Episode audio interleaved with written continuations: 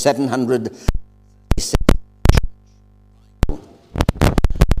We recently received a card from a friend saying, You are rejoicing in the Lord and the beauty of the earth, to which we could say without any hesitation, Yes, we are. And then this Please be assured you are never forgotten and much in our thoughts and prayers. We were touched, and I was gripped by the words, You are never forgotten.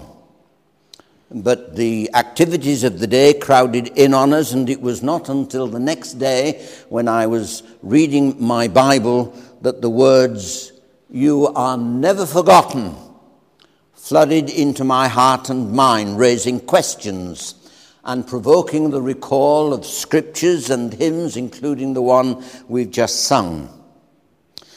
The first question was what prompted the writer to say such a thing to us?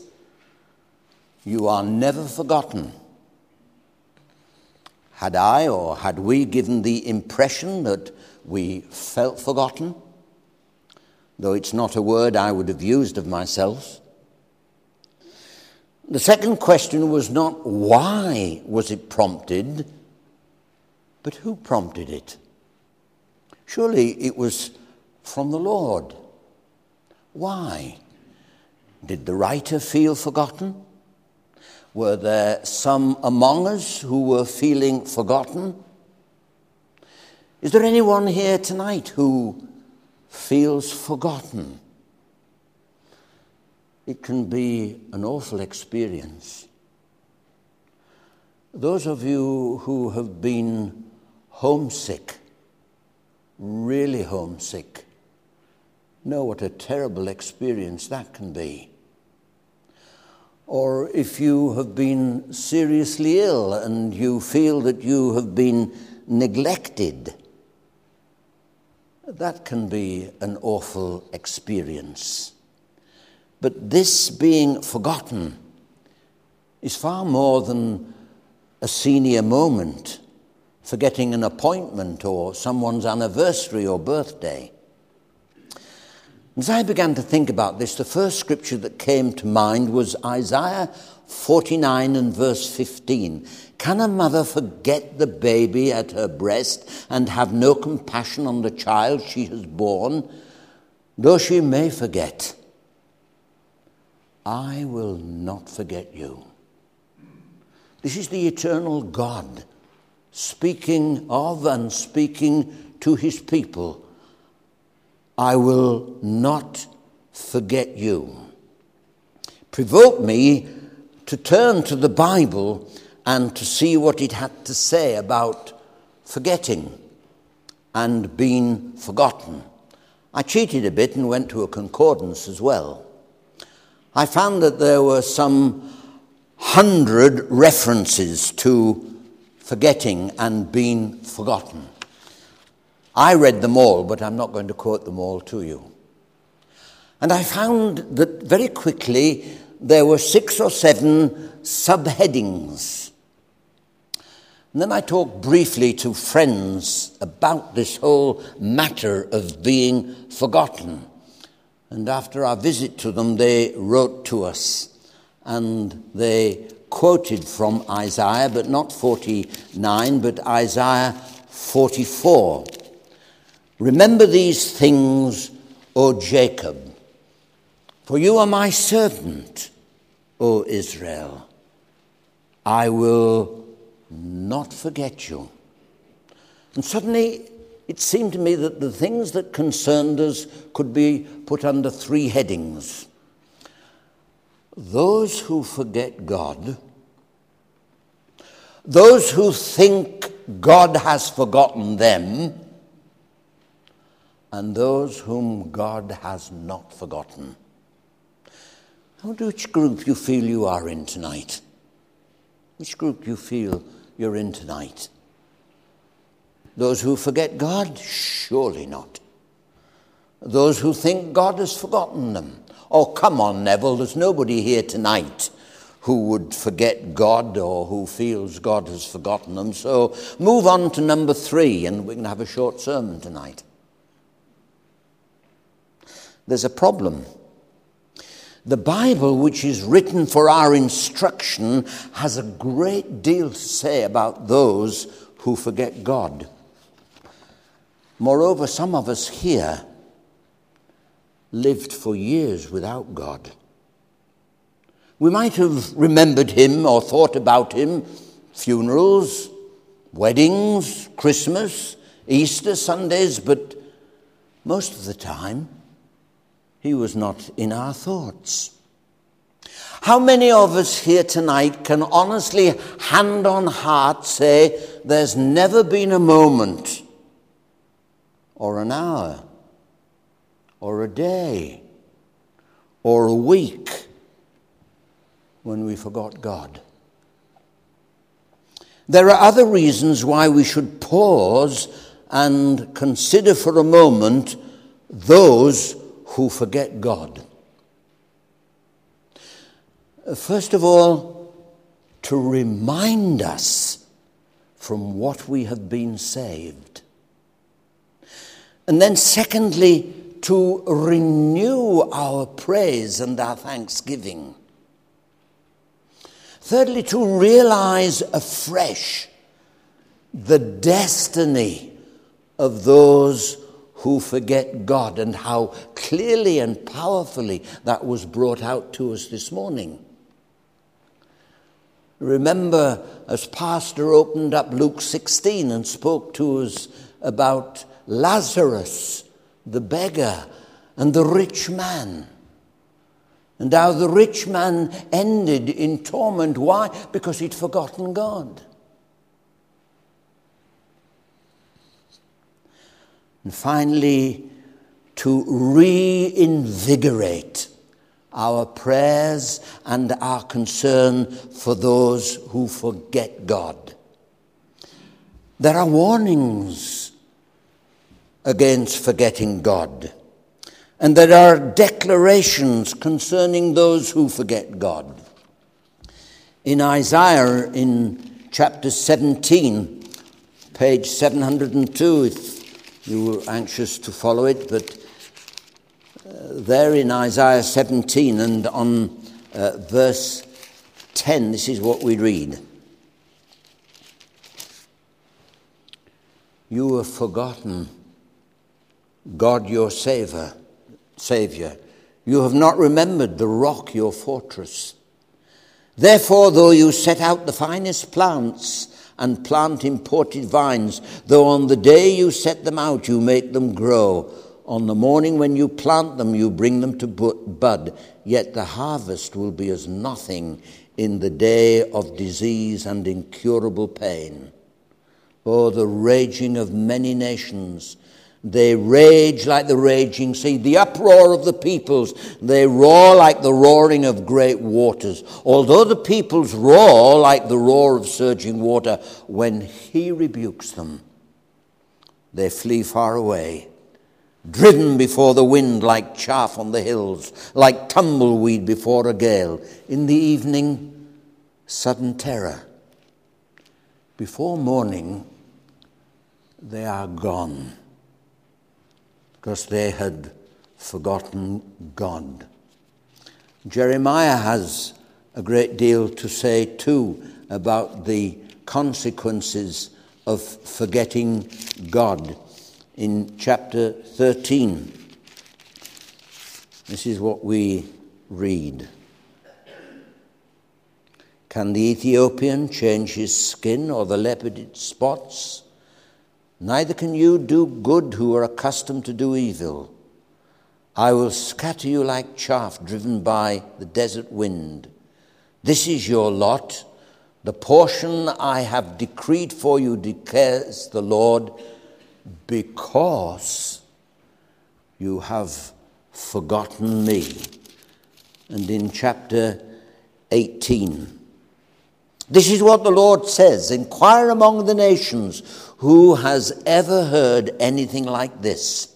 A most horrible thing has been done by virgin Israel. Does the snow of Lebanon ever vanish from its rocky slopes? Do its cool waters from distant sources ever cease to flow? Yet my people have forgotten me. They burn incense to worthless idols, which make them stumble in their ways and in the ancient paths. Ezekiel You've forgotten me, declares the sovereign Lord. I will surely strike my hands together at the unjust gain you have made and at the blood you have shed in your midst. Will your courage endure or your hands be strong in the day I deal with you? I, the Lord, have spoken, and I will do it.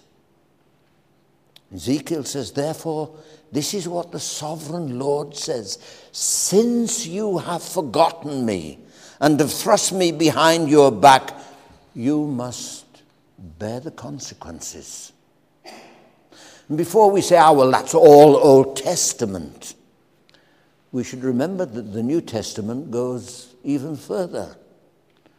Jesus said, I tell you the truth. No one can enter the kingdom of God unless he is born of water and the Spirit. Whoever believes in him, that is in the Lord Jesus, is not condemned. But whoever does not believe stands condemned already because he has not believed in the name of God's one and only Son. Stands condemned is true of those who do not believe, however outwardly religious they may be. So, how much more those who forget God? What about those who think God has forgotten them? Do you know anything about this? Have you ever felt that God has forgotten you? The psalmist did often. Psalm 10 Why, O Lord, do you stand afar off? Why do you hide yourself in times of trouble? The psalmist goes on, he says, God has forgotten. He covers his face and never sees. Arise, O Lord, lift up your hands, O God. Do not forget the helpless. Psalm 13. How long, O Lord, will you forget me forever? How long will you hide your face from me? How long must I wrestle with my thoughts and every day have sorrow in my heart? How long will my enemy triumph over me? And so the psalmist goes on and again just Two more in Psalm uh, 42.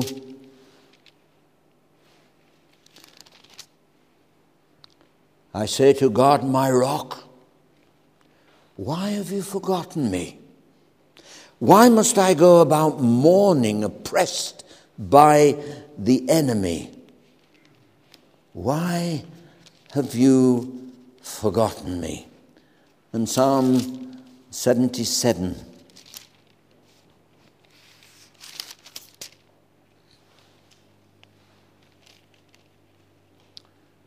Will the Lord reject forever? Will he never show his favor again? Has his unfailing love vanished forever? Has his promise failed for all time? Has God forgotten to be merciful? Has he in anger withheld his compassion? Some of you may know nothing at all about this. But some of you may have been where the psalmist has been. And some of you may yet be where the psalmist has been. Some of you may yet experience this awful feeling, this uncertainty. Has God forgotten me. I hope that if that ever becomes the case, you will remember that the word forgotten is found often in the scriptures. In the New Testament, in Hebrews 12, with reference to believers, but with the implication that he, the believers had experienced trials and caused some of them to wonder if God had forgotten them. If you ever find yourself wondering if God has forgotten, I would encourage you to remember Isaiah 49 and verse 15 and the verse in chapter 44. Those whom God has not forgotten. God said, I have made you. You are my servant. I will not forget you. I have swept away your offenses. I have redeemed you. And he goes on to speak of great joy in recalling and remembering what God has done and what God has said and what God has committed himself to. In Isaiah 49, the seemingly impossible, the unnatural, is revealed as possible you may feel sick at the thought of a mother forgetting the child she bore, but it does happen. It does happen tragically. But even though that happens occasionally, God says, I will not forget you. I have gra- engraved you on the palms of my hands. The psalmist said, Though my father and mother forsake me, the Lord will receive me. In the New Testament, the Lord Jesus said, Are not five sparrows sold for two pennies, yet not one of them is forgotten by God? Indeed, the very hairs of your head are all numbered. Don't be afraid. You are worth more than many sparrows. Not one of them is forgotten by God. Jesus, after the resurrection, spoke to the disciples and said to them, All authority in heaven and earth has been given to me. Therefore, go and make disciples of all nations, and surely I am with you always to the very end of the age. God has said in Hebrews, quoting from Deuteronomy, Never will I leave you, never will I forsake you. In a moment, we're going to sing a hymn that begins Hark, my soul, it is the Lord, tis thy Saviour, hear his word. Jesus speaks and speaks to you. Say, poor sinner, do you love me? Verse 4 Mine is an unchanging love, higher than the heights above, deeper than the depths beneath, free and faithful, strong as death. Do you know that? Do you know that God made you? And that in and through the Lord Jesus Christ and his sacrificial death upon the cross, he has wept away your offenses. Do you know that he has redeemed you with the blood of his Son? If in the deep place of your being you cannot honestly say, Yes, by the grace of God, I do know that, you still may. You still may. You may even here tonight. If you call upon Him and tell Him that you know that in the sight of a holy God you are a sinner without hope and that you're sorry for your sin and you want His forgiveness above everything else you want Him to come into your life and be your Lord and Savior and friend, He will. And if you do know these things, and know something of spiritual warfare, and something of the power of the world and of the devil, and the weakness of your own flesh, so that sometimes the devil would whisper in your ears, He's forgotten you, He's forgotten you you can answer. Others may forget. And I, in my weaker moments, might forget him. But because I am putting all my trust and hope in Jesus Christ alone, God will never forget me.